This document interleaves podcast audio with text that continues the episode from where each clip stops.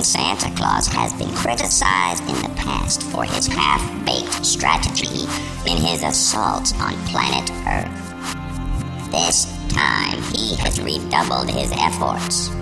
Before launching his attack, he played a third of a game of Risk in the lobby of the Hilton near the Grand Rapids Airport.